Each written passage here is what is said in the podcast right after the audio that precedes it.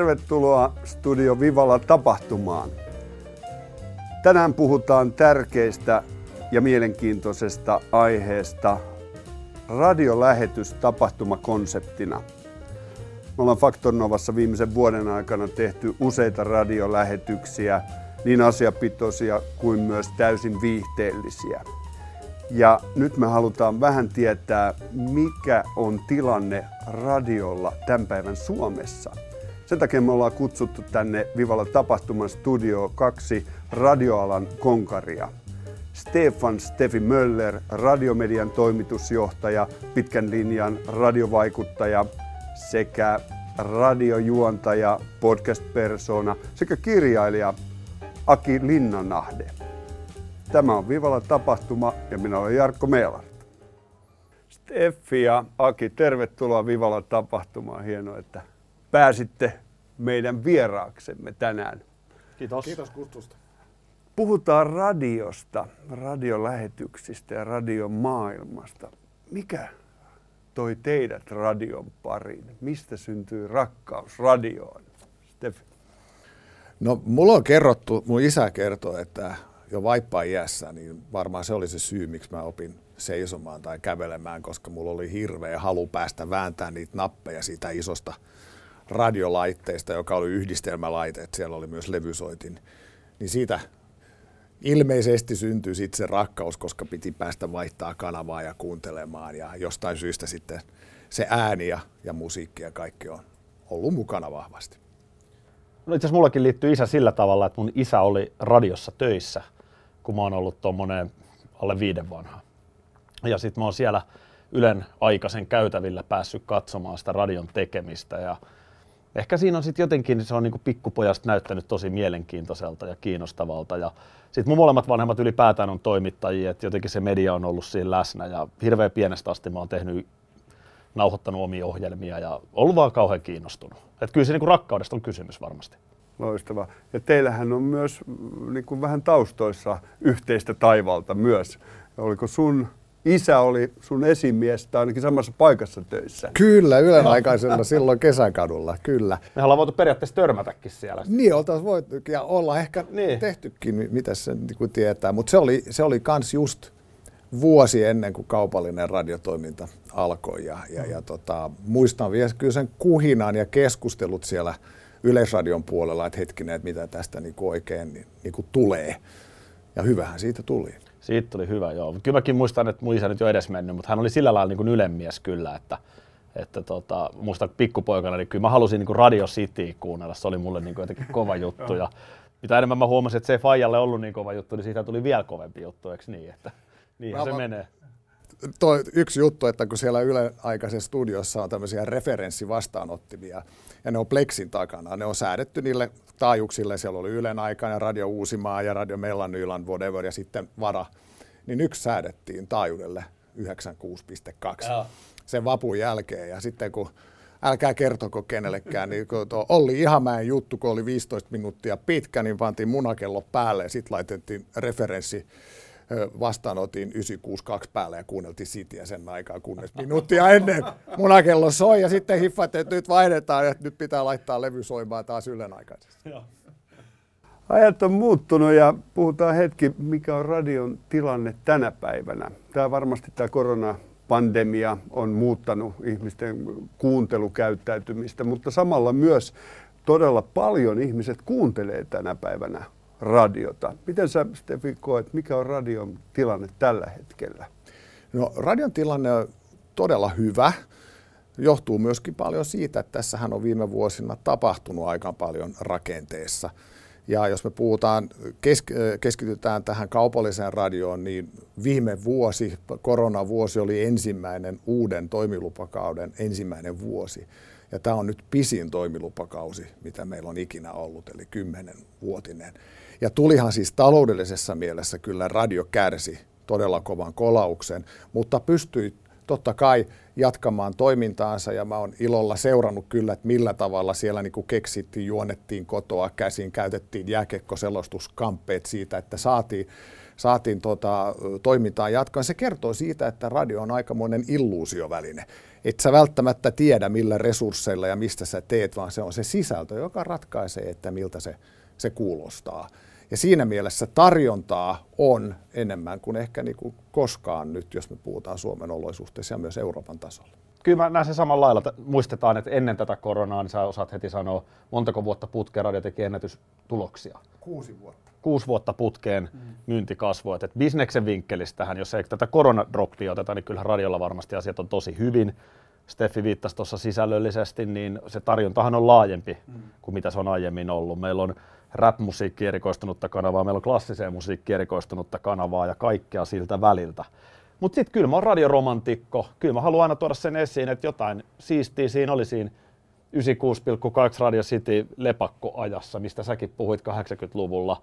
Että kun se bisnes menee isoksi ja ammattimaistuu, niin kyllä se sisällä menee vähän pumpullisemmaksi. Kyllä mä joskus kaipaan vähän sitä rouheutta radioa takaisin.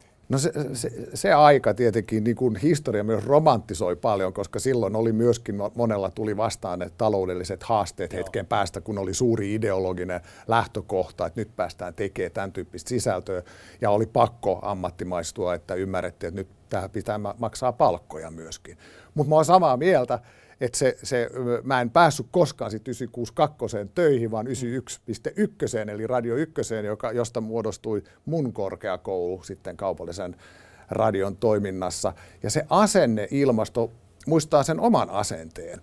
Aika yrittäjävetoista, että otimme paljon vastuuta, ei vaan annettu, vaan otettiin paljon vastuuta ja, ja, ja todettiin, niin kun, että kaikki on mahdollista – ja, ja se, se teki myös hyvää Yleisradiolle, koska Yleisradio joutui muuttamaan omaa ajattelutapaansa. Ei se, että me olemme nyt täällä ja sinähän kuuntelet, koska me olemme päättäneet, että tämä on ainoa kunnon ohjelma virtaa, mitä pitää niin kuin tulla.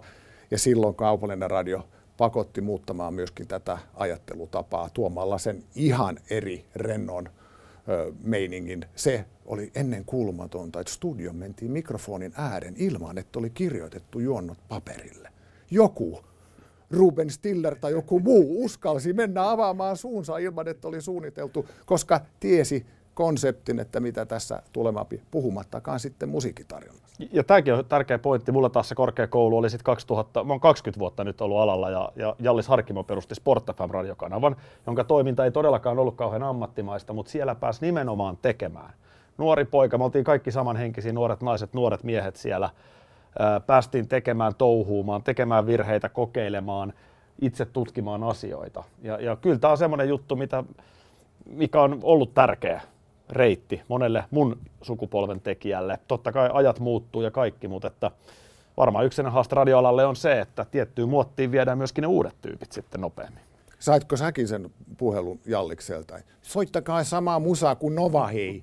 Soittakaa samaa. No joo, en mä sitä puhelun saanut, mutta kyllä siinä varmaan kaikenlaisia vaiheita oli. Ja mähän on myös saanut Jallikselta potkut niin kuin kaikki muut. Yksi meritti sen. Joo. Millä tavalla sä tuot sitä rouheutta?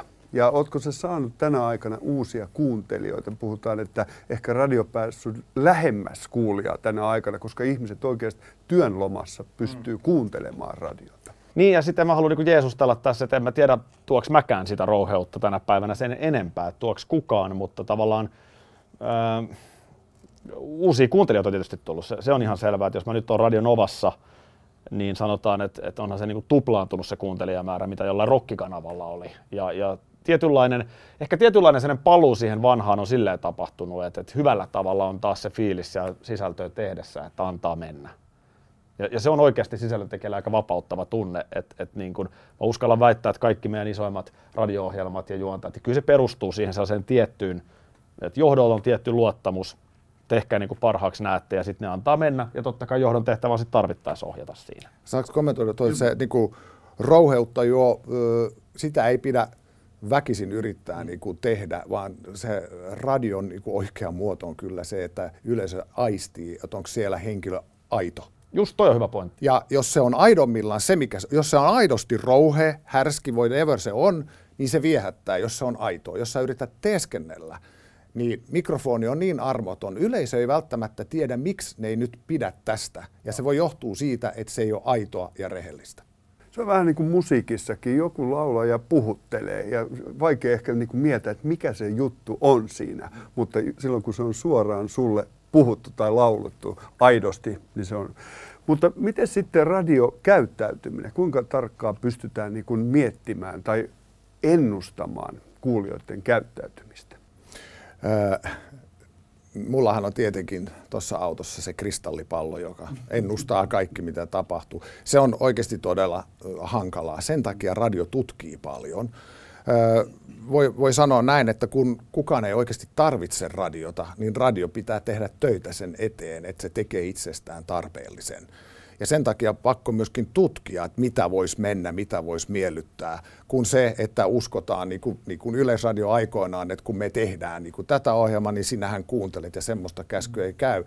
Eli, eli tota, kyllä kuluttaja on aika armoton, että jos jotain ei miellytä, niin kyllä heti sormi käy ja vaihtaa kanavaa tai vaihtaa jopa sisältö lähdettä, että mistä kuunnellaan audiota. Sen takia radion on tehtävä paljon töitä tämän eteen, että tietää mihin suuntaan ollaan menossa ja silloin tutkitaan myöskin paljon. Ja toi, ja toi toimilupakausi, mihin Steffi viittasi, että nyt on vuoden verran menty uutta toimilupakautta, niin musta tuntuu, että se tekee entistä hankalammaksi. Nyt on tullut paljon uusia formaatteja, uusia kanavia, ja ne on kyllä niin kuin pirstaloinut sitä kenttää, niin kuin, mikä on toisaalta hyvä asia, ja, ja tehnyt ehkä ennalta vaikeammin arvioitavaksi, ennustettavaksi määrättyjä asioita. Et, et sanotaan, että joku miljoona radiokuuntelijan rajapyykki ei tällä päivänä ole isoimmille kanavillekaan mikään niin kuin puistokävele. Et niin se on niin kuin muuttunut. Niin ja sitten meillä on kuitenkin yleisö sitoutuu siihen omaan suosikkikanavansa aika hyvin. Eli, eli vaikka tarjonta on paljon, niin ei kuitenkaan kokeilla läpi niin kuin kaikkea. Okei, vähän se on niin kuin lisääntynyt, kuunnellaan enemmän enemmän ja ja kun kuultiin tässä ennen ohjelmaa, onneksi olkoon vaan Minna ja Aki viisi vuotta aamushow, se on hyvä merkki, koska se voi olla, että tänään joku löytää teidän showsa. Vasta tänään. Mm. Ja silloin, kun se niin kuin on siellä niin kuin ollut mukana ja siitä muodostuu tietynlainen brändi, niin silloin se löytää koko ajan uutta yleisöä. Uuden kanavan, vaikka olisi minkälainen markkinointibudjetti, voi olla todella hankalaa saada yleisö niin kuin heti mukaan. On, on vaikea. Miten te uusiudutte sitten? Jos ajatellaan, että sä oot Minnan kanssa viisi vuotta tehnyt, niin sehän on parisuhteessakin jo jonkunmoinen aika ja sitten täytyy uusia jippoja löytää aina. Se on hyvä kysymys ja erittäin tärkeä juttu. Mä, mä itse arvioin jatkuvasti sitä. Mä olin vuoden verran välillä pois tuosta hommista ja, ja tavallaan sitten kun tuli mahdollisuus lähteä uudelleen tuohon niin eturiviin radiossa, niin kyllä mä niin tosi paljon itseltäni kyselin ja mietin, että niin onko mulla annettava, onko mulla se oikea palo, koska mä uskon tosi vahvasti siihen, että ensin pitää sen liekin palaa. Et, et just kun puhutaan siitä aitoudesta ja suhteesta niihin kuuntelijoihin, niin siinä ei vaan voi mennä niin suorittaan duuni alta pois, vaan siinä pitää olla niin kuin intohimolla mukana. Mutta eihän sekään mihinkään riitä. Eli kyllä se varmaan sitten niin kuin toisaalta tulee niistä ihmisistä ympärillä, se tiimi tukee toisiaan, tuo erilaisia ärsykkeitä, kun se hitsautuu hyvin yhteen, pystyy ehkä vähän enemmän tuomaan jotain yllättäviä juttuja, antaa ehkä vielä enemmän itsestään.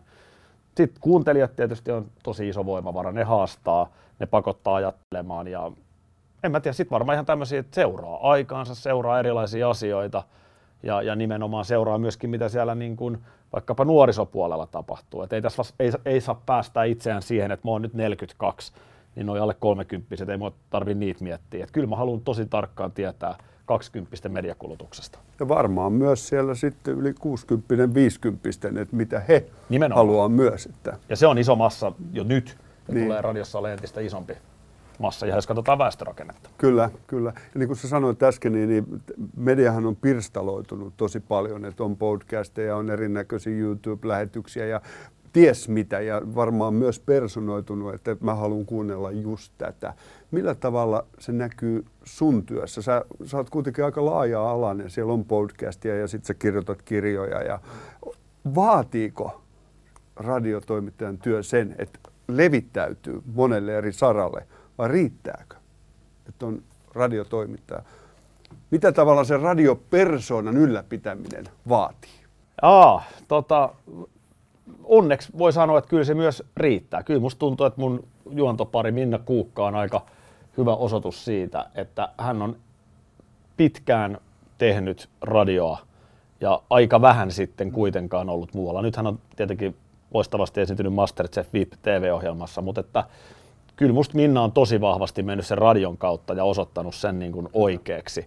Mutta tietysti meitä ihmisiäkin on erilaisia, erilainen luonne, joku on uteliaampi, joku on halukkaampi kokeilemaan erilaisia asioita. Että se on varmaan yksi juttu, mikä mua on ohjannut, että on tullut makeita mahdollisuuksia ja mä oon halunnut tarttua niihin ja haastaa itteeni, että se on mulle tärkeä tapa kehittää itteeni.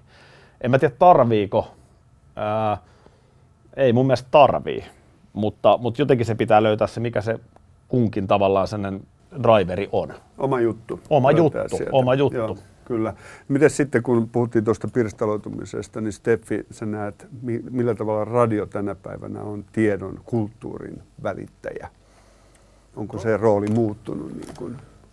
Siis todella tärkeässä roolissa ja, ja on muuttunut ja ei ole muuttunut, mutta tässä monta vuotta EU Barometer-tutkimus on niin kuin todennut, että radio on luotettavin media ja se tulee hyvin paljon myös siitä, että se on niin kuin suoran lähetyksen ilme on siellä päällä, että se ei ole semmoista, että painetaan paperille se jaetaan ja sitten väärä tieto onkin mennyt jakeluun ja se pystyy korjaamaan sen niin kuin heti. Kyllä mä näen sen, että myöskin digitalisoitumisen myötä niin se, että syntyy erikoisradioita, jotka pystyy palvelemaan enemmän erityisryhmien tarpeita, pienempiä yleisöllä. Aika paljonhan me nähdään, että menestyvä radioyhtiö, niin silloin on pakko olla portfolio. Mm. Sulla on se selkeä ykköskanava, ehkä kaksikin, mutta sitten on ne alakanavat, anteeksi kaikki kanavat, mä en tarkoita sitä, että ne olisi yhtään sen huonompia, mutta ne löytää paremmin ja pystyy niin kuin enemmän suuntaamaan sitä sisältönsä, koska en usko, että tänä päivänä, jos perustetaan uusi vaikka valtakunnallinen kanava,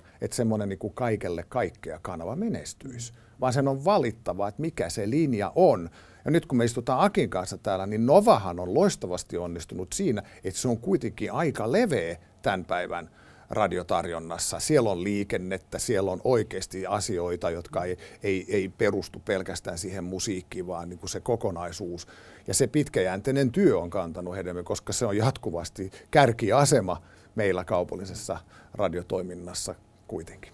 Joo, ja varmaan sitten se reaaliaikaisuus on tullut niin kuin uutena, että sun täytyy olla koko aika siinä niin kuin sen päivän, ei pelkästään ajan hermolla, mutta sen päivän tapahtumien hermolla. Niin ihmisethän lukee uutisiakin niin kuin 10 minuutin välein tuntuu. Joo, se vaade on tietysti kasvanut, mutta toisaalta mä luulen, että se on yksi syy, miksi radio on pärjännyt niin hyvin. Että toisaalta radio on aina ollut sitä.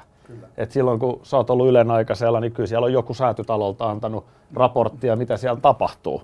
Nyt, nyt ei tarvi niin kuin joka radiokanavalla olla omaa reporteria siellä, kun kaikki mediat seuraa sieltä ja voi striimiä, mutta niin tietyllä tapaa radiohan on aina ollut aika lailla läsnä oleva ja ajassa kiinni. Kyllä, ja mä uskon, uskon se, että se on se vahvuus myöskin jatkossa. Kyllä. Ja, ja ehkä siis sitten lisääntyy se, että kun sä oot menettänyt jotain siitä sun showsta, aamushowsta tai jostain muusta, niin sä voit on demandina sitten vielä palata niihin asioihin, mikä siellä on sanottu. Kyllä, ja tuossa ollaan puhuttu myös siitä, että radiolähetyksiä ollaan tehty täällä yrityspuolella tapahtumakonsepteina. Aki on ollut meillä mukana, mukana tekemässä PHGn radiolähetystä muun muassa. Miten te näette sen kanavana yritystapahtumille? Musta se on aika mielenkiintoinen kanava ja ylipäätään tämä niin audion merkitys ja vaikutushan kasvaa nyt ihan niin kuin mieletöntä vauhtia. Et jos me ajatellaan niin kuin mainonnassa, niin kyllähän maailma on vähän sellaiseksi niin kuin visuaaliseksi tehty, että jos et sä näe jotain, niin sitä mainosta ei ole olemassa. Mutta nyt ihan viime vuosina niin Sanomassa kuin Bauer Mediassa ja varmaan monella muulla toimijalla on tosi vahvasti panostettu siihen audiobrändäämiseen, siihen miltä se audio kuulostaa. Se audio itse asiassa tulee joka paikassa. Nuoret ja vähän vanhemmatkin, jopa minä, niin WhatsAppin viestit sanellaan, ei me enää kirjoiteta. Ja se taas tuo niin kuin varmaan yritystapahtuminkin aika paljon mahdollisuuksia. Et tietyllä tapaa, kun sen arvostus kasvaa, niin ymmärretään ehkä paremmin, miten itse asiassa hyvä väline se voi olla. Plus, että muistetaan, että sitä on aika helppo kuluttaa. Se on ihan totta ja siinähän meilläkin oli lähtökohtana, että pystytään myös niin kuin oman työn ohessa sitä kuuntelemaan. Ei tarvi ihan suoraan katsoa. Hypitäänkö me nyt jonkun varpaille sitten, kun me tehdään täällä yrityksille Lopettakaa radio- heti tämä menestyksekäs radiotoiminta. Oliko tämä ei, tässä nyt? ei ollenkaan. Mä, mä, mä olen samaa mieltä, mitä Aki tuossa sanoi, että se niin kuin audion merkitys korostuu. Itse asiassa onneksi olkoon, että on löydetty myöskin niin kuin teidän toimesta niin kuin tämä, miten niin kuin radioomaisuus tuo Joo. myöskin yritykselle ja tähän niin kuin tapaan toimia. Mun mielestä se on vain esimerkki siitä, että, että tämmöinen radioomaisuus ja, ja millä tavalla voidaan niin kuin viestiä eteenpäin on, on hyvin onnistunut tapa viestiä. Me ollaan niin kuin Suomessa oltu perinteinen tämmöinen, että ollaan osattu kirjoittaa paljon ja hyvin, mm. mutta sitten se, että niin kun äänen lausuttavaksi kirjoitettuja asioita, niin, niin, niin täällä on ollut enemmän haasteita ja sen takia tämä audiobrändäys äänen panosta, jos joku yritys tänä päivänä ei mieti, että miten hän käyttää ääntä, jos brändikirjassa ei lue yhtään mitään, niin miten ääntä käytetään, mitä se tehdään, niin silloin ollaan kyllä vähän väärällä tiellä, koska maailma täyttyy koko ajan ö, tota äänestä. Ja mä muistan, että viimeisinä vuosina on eniten myyty yksittäinen laite maailmassa, korvakuulokkeet. Joo, varmasti. Ja mä, mä aina mä sanon vähän hitaasti tämän, koska mulla ei ole nyt sitä lähdettä niin kuin sanon, mutta näin on kerrottu, joka kertoo, että tietenkin kuinka paljon ääntä on olemassa ja, ja, ja kuinka paljon sitä kulutetaan. Ja nyt me ei puhuta pelkästään radiotoiminnasta, vaan totta kai podcasteista, äänikirjoista ja muusta tarjonnasta, joka on lisääntynyt todella paljon. Ja sitten tähän liittyy ehkä vielä se, että jos me ajatellaan niin kuin ihmisten ajankäyttöä ja työelämän ajan käyttöön, niin entistä enemmän yleistyy se, että työtehtävät tehdään siellä, missä itselle parhaiten sopii, tai jopa silloin, kun se parhaiten itselle sopii. Niin myöshän tähän vastaa tosi hyvin toi audio, eli radiomainen tapahtuma. Jos ajatellaan niin yritystapahtumaa korvakuulokkeista, niin sä voit ottaa se vaikka koiralenkille mukaan. Sä voit kuunnella sen tärkeän sisällön ja silti samalla tehdä jotain muuta. Ja toihan on se audion voima, että se on oikeastaan ainoa, mitä sä voit kuluttaa tehden samalla jotain muuta. Istut sä bussissa, oot sä koiran kanssa lenkillä tai mitä hyvänsä kuntosalilla. Kyllä, joo, ja me ollaan huomattu se, että sit me pystytään myös sitä niin kuin lähetyksen pituutta jatkamaan, jolloin sä voit niin kuin hypätä pois siitä ja tulla taas takas ilman, että sulla on se fiilis, että sä oot sen lähetyksen niin kuin missannut. Niinpä. Mutta toi on äärimmäisen mielenkiintoinen toi äänenkäyttö ylipäätänsä, vaikka visuaalinen niin kuin materiaali, niin jollain tavallahan sen äänen käyttö pitää tulla sieltä esille, koska sehän on se, joka puhuttelee, millä taajuudella, mikä on se rytmiikka. Se rytmiikka on myös tosi tärkeä. Miten sä oot opiskellut sitä, totta kokemuksen kautta, mutta kuuntelet sä omaa ääntäsi? Kuuntelen, kyllä mä kuuntelen edelleen omia tekemisiäni. Ää, varmaan olisin voinut enemmänkin varmaan olisin voinut tulla paremmaksi äänenkäyttäjäksi, jos olisin sitä enemmän ehkä harjoittanut tai opiskellut, mutta oma siihen niin kiinnittänyt huomiota. Mutta sitten samaan aikaan tietysti on erilaisia tapoja ihmisillä ilmaista itseään. Jos mä mietin meidän suurimpia radiopersonia tässä maassa, mm. niin en mä nyt tiedä, voiko kaikki sanoa, että ne on niin kuin, kuulostaa niin kuin Sami Kuroselta tai Stefan Mölleriltä, ja silti ne on pärjännyt ihan hyvin. Joo, et, et ei, se, ei se kuitenkaan ehkä se ääni ja äänenkäyttö ole se ainoa ratkaiseva tekijä, mutta varmaan tiedät, se voi korostua kyllä tulevaisuudessa, kun kuuntelu lisääntyy koko ajan. Kyllä, tässä tulee mieleen historia. Huomasitko, kun mä vertasin sinua Sami Kurosta? Joo, kyllä. Joo, mä menin ihan sekaisin. Mä ajattelin, että ei, ei pysty pullistelemaan samalla tavalla. Yhdestä kohtaa kylläkin. Mut, mut, joo, kyllä. Mutta mut siis äh, ikävä sanoa, mutta siis yksi äh, taho, joka niin kun ymmärsi äänen merkityksen hyvin, oli kyllä Hitler-Saksa ja niiden propagandakoneisto, että siellä oli semmoinen pienviiksinen itävaltalainen lyhyt mies, joka osasi kans hurmata ihmisiä äänenkäytöllään ja myöskin sitten käyttää silloista radiota saadakseen niin kuin kansan tuen ja muut ja sitä propagandakoneistoa, mitä sieltä tuli. Hypätäkseen sitten niin kuin eteenpäin, niin myöskin se, että millä, millä tavalla käytetään ääntä, niin Margaret Thatcher aikoinaan madalsi oman äänensä saadakseen enemmän uskottavuutta siihen niin kuin poliittiselle uralleen. Eli, eli tämmöinen niin omaehtoinen aircheck hänelläkin oli niin kuin ollut, että miltä mä kuulostan ja millä tavalla tämä niin kuin vaikuttaa, että jos ihmiset ei kiinnitä huomiota siihen sisältöön, vaan se, että miten mä puhun sen, Joo. niin silloin, silloin siinä on niin kuin omalaisensa niin kuin haasteet. Ja mä uskon, että tänä päivänä, kun meillä on niin kuin, jokaisella on niin kuin se oma media lähetin taskussa ja, ja tehdään omia videoita, puheita, käytetään ääntä enemmän, niin uskon, että nuoret ihmiset myöskin oppii ja, ja niiden pitääkin oppia, että millä tavalla mä ilmaisen itseeni, koska se voi olla suuri ero, että saaks minä sen työpaikan vai joku toisen. Kyllä. Ja nykyään ihan puhtaasti äänikään ole se radiopersonan kriteeri, koska te olette julkisuudessa te olette lööpeissä, te olette eri TV-ohjelmissa myös. Miten sä näet, niin kun jos ajatellaan nuorisoa, miten sä ohjeistaisit, että millä tavalla radioon kannattaa pyrkiä tai mi- mitä haetaan ja mikä ajaa sua eteenpäin?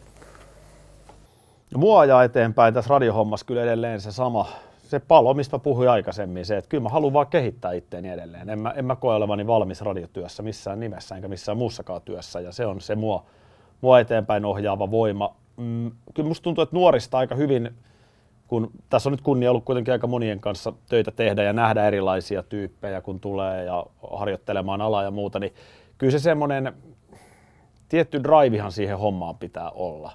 Ja aina makeeta, kun tulee tyyppejä. Nytkin mä olin Radion Ovas vähän aikaa sitten semmoinen harjoittelija, jonka nimenomaan palo ja intohimo oli se radio edelleen.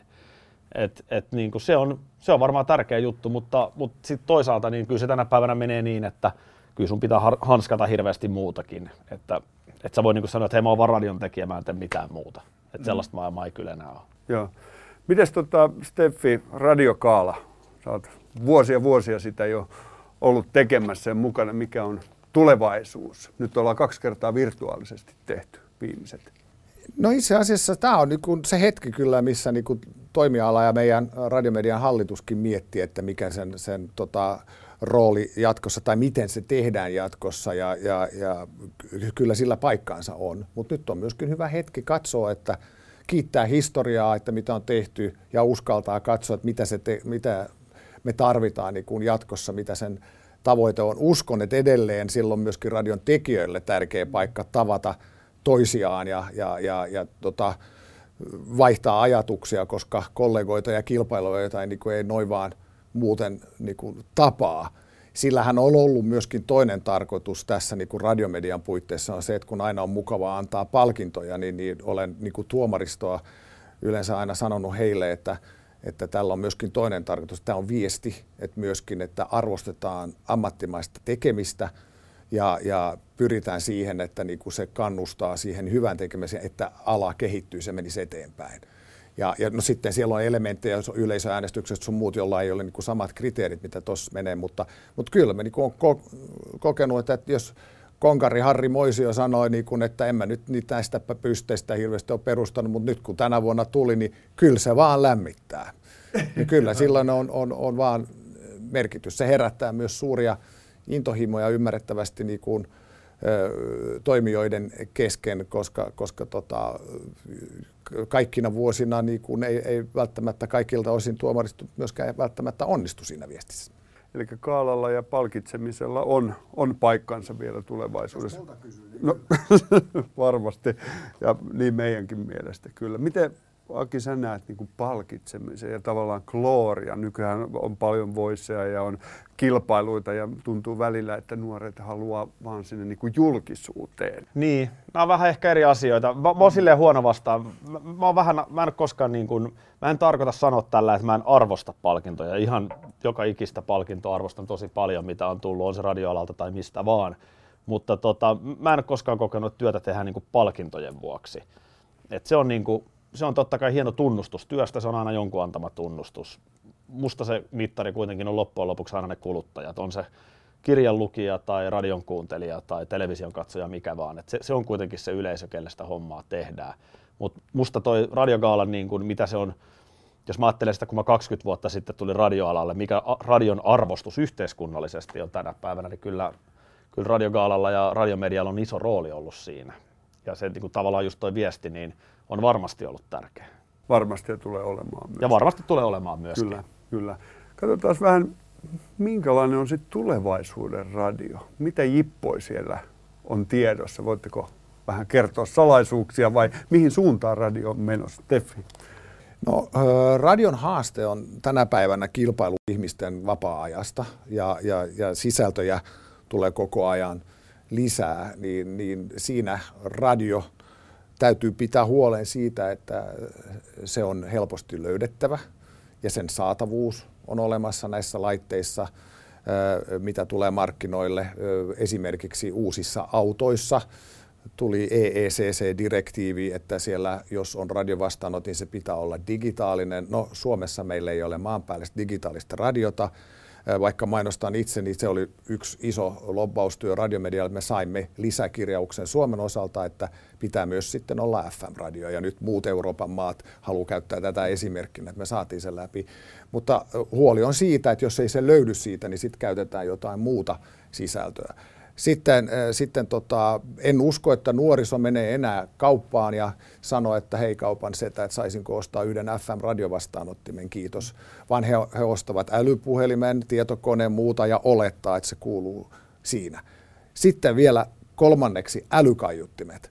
Miten muuttuu se tapa, miten haetaan ohjelmasisältöjä ja mitä tulee ensimmäisenä vastaan. Että jos mä saan suomen, kieli, suomen kieltä ymmärtävää älykaiutin, joka ei ole vielä markkinoilla, mutta varmaan tulee ihan kohta. Ja jos mä sanon sinne sana Aki Linnanahde, niin tuleeko sieltä Novan lähetys vai Akin podcasti? Mm, tai mikä sieltä niinku tulee, ja silloin broadcasterit ja nämä täytyy pitää huolen, että se tapaa hakea sisältöä myöskin, että osataan olla sitten siellä framilla, että se tulee sen kautta. Hyviä pointteja. Mä en osaa tähän varmaan näin hienosti vastata. Tota, varmasti radiolle ja massamedialle, radion kaltaiselle massamedialle tulee olemaan tilausta, tarvetta jatkossakin, ei mitään ongelmaa. totta kai se radiokuuntelu varmasti yhä enemmän tulee olemaan sitä on-demandia, sitä podcastia. Radiotalot nyt jo tekee sitä todella paljon ja kyllä se niin kuin datasta näkee, että, että kuinka paljon siellä on alle 30-vuotiaita miehiä kuuntelemassa, niin, niin kyllä ne niin kuin tuppailee niitä suurempia ikäluokkia, jotka sitä radioa kuluttaa mä haastan tästä sellaisen myöskin, että kyllä Ylellä on myös merkittävän iso rooli. Radio Suomi, joka on todella iso radiokanava edelleen, mutta kyllähän se niin kuin demografia näyttää, että kuuntelijat on aika iäkkäitä. Ja sieltä vääjäämättä tulee sitä luontaista poistumaa. Ja se ei ole enää itsestään selvää, että ikään kuin tullaan Yle-ikään, että nyt kun olen 60, siirryn Ylen kuuntelijaksi. Meillä on Radio Nostalgia, Helmi Radio, paljon hienoja formaatteja myös sinne vanhempiin kuuntelijaryhmiin mitä Yle tekee, mikä Ylen rooli on kehittää radiotoimintaa tulevaisuudessa. Minusta on äärimmäisen mielenkiintoista nähdä.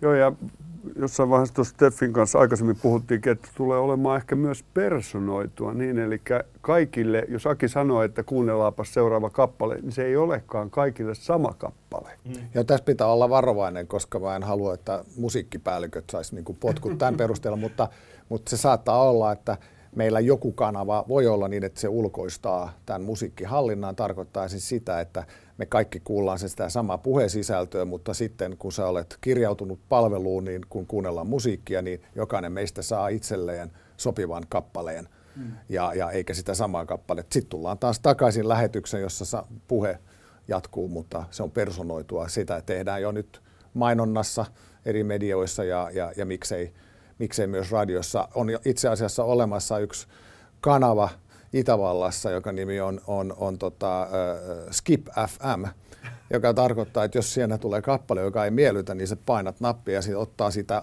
arkistosta sen toisen kappaleen. Jos sekään ei, niin sitten kunnes tulee se miellyttävä kappale ja sitten kokeilu mielessä tämä on niin kuin nyt meneillään, mutta se on saanut niin kuin hyvän vastaanoton varsinkin nuoremmat ihmiset, jotka on, äh, ei tämä taas, mm. vaan nyt niin kuin seuraava. Että... Spotify-sukupolvi, jolla se on, niin kuin, se on juuri näin. Toi, toi on varmaan hyvä pointti, että toi on varmaan joku sellainen juttu. Ja, ja tota, jos me ajatellaan televisiotoimialaa, suoratoistot on tullut sinne hienosti, siis mitataan kuuntelijalukuja, katsotaan paljonko suoratoiston puolella on, paljonko on lineaarisen television puolella. Radiolla radio ei ole tarvinnut tuohon niin nopeasti mennä. Nyt radio on menossa kovaa vauhtia siihen suuntaan ja tulevaisuudessa varmasti iso osa tulee sitten myös digitaalisesta kuuntelusta ja ei se mitään. Mä luulen, että yksi asia, missä niin kun suoran lähetyksen viehätys on sekä telkkarissa että radiossa kuitenkin vahva ja se on urheilu. Joo, se, se niin kuin, on, on se nyt vähän niin kuin tylsää niin kuin seurata niin kuin vuorokautti myöhässä se jalkapallo, mestareiden liigan niin kuin loppuottelu, kun sä jo tiedät, miten kävi. Kyllä. Et, et, et, et, et siinä niin kuin on semmoista, niin kuin, se on oikeasti se draaman kaari, joka on äärettömän niin kuin hieno. Se on teatterissa, se on kaikki, kun sä istut ja odotat, että esirippu lähtee, tai kun kiekko putoo jäähän, niin silloin muuttuu spekulo, spekulointi, muuttuu todelleksi. Nyt, nyt pelataan, nyt tämä tapahtuu. Joo. Nyt ei voida enää muuttaa sitä, mitä ollaan spekuloitu ja mietti. Siinä niin kuin muuttuu se momentti, joka on niin kuin, vedonlyöntiyhtiöt pystyy hyvin hyödyntämään tätä spekulaatiota, että miten käy, kun tämä puuttuu kokoonpanosta, tämä on tässä mukana. mutta kukaan ei pysty korvaamaan sitä suoran matsin Joo. tai, tai urheilutapahtuman fiilistä. Millä tavalla te rohkaisit sitten yrityksiä käyttämään omaa ääntänsä, radiota keinona tuoda oma asia esille? No varmasti niin kuin radiomainonta on tehokasta, se tavoittaa, se on kuitenkin kustannustehokasta, mutta että varmaan se, niin kuin, mihin kannattaa entistä enemmän panostaa, on, on myöskin se tuotantopuoli, ne ideat. Joku puhuttiin tuossa aikaisemmin, että miten visuaalinen maailma, mutta jos tässä nyt jollain pimahtaisi vanha Nokia-tune soimaan, niin me yhdistetään joka ikinen ihminen tässä huoneessa välittömästi se melodia Nokiaan. Kyllä. Kuinka monta muuta näitä tulee mieleen? Eli miksi tätä ei tavallaan enemmän hyödynnetä? Miksei radion kautta? Joku puuilo on nyt aika hyvä esimerkki radiomainostajasta, joka siispä morjesta pöytään mainoksena on varmaan aika moni kuullut ja ehkä tietyllä tapaa jo tulee korvistakin, mutta sitten taas toisaalta siinä on syntynyt joku tunnistettava audion kautta tapahtuva brändi. Niin se, on, se on mihin mä niin haastasin ehdottomasti, että, että aika isoja voittoja, mahdollisuuksia se kuitenkin tarjoaa. Tämä on just oikein. Ja mä, voin, mä olisin halunnut nähdä silloin, kun esiteltiin Nokian johtokunnalle, että tämä on muuten yksi soittoääni, koska silloin, kun sä kuulet sen ensimmäisen kerran, mm. niin sulle ei ole sitä historiaa, mitä meillä on, niin että osataan päättää, että tuleeko tästä, ja se rohkeus pitää olla nyt ihmisillä ymmärtää sen, että kun sä teet sitä sun audiomaailmaa, niin se on uusi ja tuore, niin silloin, silloin on tosi hankala niin kun, ö, mieltää, että miltä tämä niin kun vaikuttaa niin kun monien vuosien päähän. Ja tämä on niin kun hyvä esimerkki näistä onnistujista, joka esimerkiksi Siljalainkin on käyttänyt samaa säveltä. Man and Woman, joka on ranskalainen evergreen ja vuosia tehnyt uudet sovitukset. mitä se tarkoittaa heille, että kun heidän mainos lähtee tällä musiikilla, niiden ei tarvi edes kertoa, että tämä on Siljalainen mainos. Niiden ei tarvitse käyttää aikaa siihen. Ja se on semmoisia voittoja, joka, joka täytyy tehdä tuossa audiopuolella saada ymmärtää, että nyt kannattaa satsata siihen audioidentiteettiin, koska se palkinto kasvaa koko ajan pitkin matkaa. Se on hyvä pointti, koska nimenomaan nämä jinglet, niihin kannattaisi panostaa ja ei pelkästään, että otetaan pankista valmiita, vaan ihan käytetään säveltäjiä ja ammattilaisia niiden tekemiseen myös. Ja musiikkihan on tunnetusti yksi niin kuin suurimmista, mistä sä pystyt vaikuttamaan ihmisten käyttäytymiseen. Ja puuilo mun mielestä on tuore, hyvä merkki mm. siitä, että missä niin kun on semmoinen ralli, joka mä uskon, että aika moni lapsi jo siinä niin kuin hiekkalaatikossa joo, jo. pystyy niin kuin rallattaa sitä.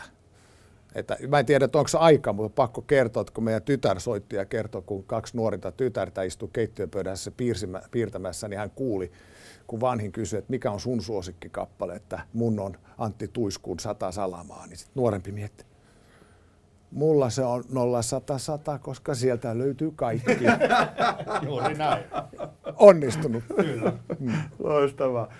Tässä on tullut todella hyviä pointteja esille ja me ollaan menossa kohti kesää ja toivottavasti kuumaa kesää. Missä te kuuntelette radiota ja ralleja kesällä? Mikä on se lempipaikka sille? Sunnuntai aamu, kun herää ja alkaa laittaa aamia, sitten mä yleensä herään ensin ja, ja, ja vaimoni niin kuin sen jälkeen, kun kahvin tuoksu alkaa tulla, niin tulee alas, niin silloin tulee laitettua nettiradio päälle. Ja aika paljon ulkolaisia nyt on niin kuin Italia menossa, koska myöskin kun scrollaa randomina, että hakee tunnelmaa, että mitä tässä niin kuin soi, niin ehkä sunnuntai-aamu on sellainen mieluisa hetki, jolloin pystyy kuuntelemaan radiota ilman, että se ammattikorva lähtee liikkeelle. Koska se toinen puoli on se, että yleensä mä kuuntelen kanavia, kun mä tiedän, että onko tullut uusi juontaja, uusi radioasema, uusi blokki, u- uusi jotain, niin sä haluat nopeasti hahmottaa, että mistä on kysymys, mitä ne tässä tekee. Ja kolmanneksi, aina Yleisradion niin kuin monitorointi kuuluu niin kuin tähän kuvan mukaan. Mutta se on niin kuin ammattimaista kuuntelemista, mutta tämä sunnuntai-aamu, se on enemmän relaa. Joo, toi, mulla on tietysti sama, että se ammattikorva menee äkkiä päälle, mutta radio on aika makea siitä. Ensinnäkin kesällähän radio kuunnellaan valtavan paljon. Ja, ja mä ymmärrän kyllä se hyvin, koska se vastaa niin moneen tarpeeseen. Et mulla toisaalta mökki on Turussa ja siellä Turun seudulla niin jokiranta kuhisee ja joku niin kuin tosi hieno kesäpäivä – hyvää musaa, naputtaa rattiin, niin siitä tulee hyvä fiilis. Ja sitten toisaalta toi tuommoinen vähän niin kuin rauhoittuminen, mistä Steffikin puhuu. Ja nyt vaikka Yle, Ylen profiilikin voi tässä sen verran nostaa, että vaikkapa äidin mökillä viime kesänä oli jonkun verran ja tota, Radio Suomi, niin jotain siinä melodiassa ja jotain siinä, kun kuuntelija soittaa siinä, niin siinä on nimenomaan jotain rauhoittavaa. Sellaista, joka kuuluu siihen juttuun. Mutta yhtä hyvinhän se voi olla joku kaupallinen asema, missä on tämä sama homma. Mutta et, et, niin kun, se on aika vakea fiilis siihen kesähetkeen. Plus Kansanradio Best Offit. Juuri, juuri näin. Juuri näin. Loistavaa. Steffi, Aki, kiitos käynnistä Vivalan tapahtumassa. Te olette osoittanut, että radio on voimissaan, tarina, puhuttu ääni pitää vielä kutinsa. Ja Steffi on sanonut aikoinaan, että radio on mielenteatteria. Ja kun mä kuuntelin näitä teidän kesäradiokuvauksia, niin se on juuri sitä. Vivalan tapahtuma kiittää seuraavaan jaksoon. Kiitos. Terve!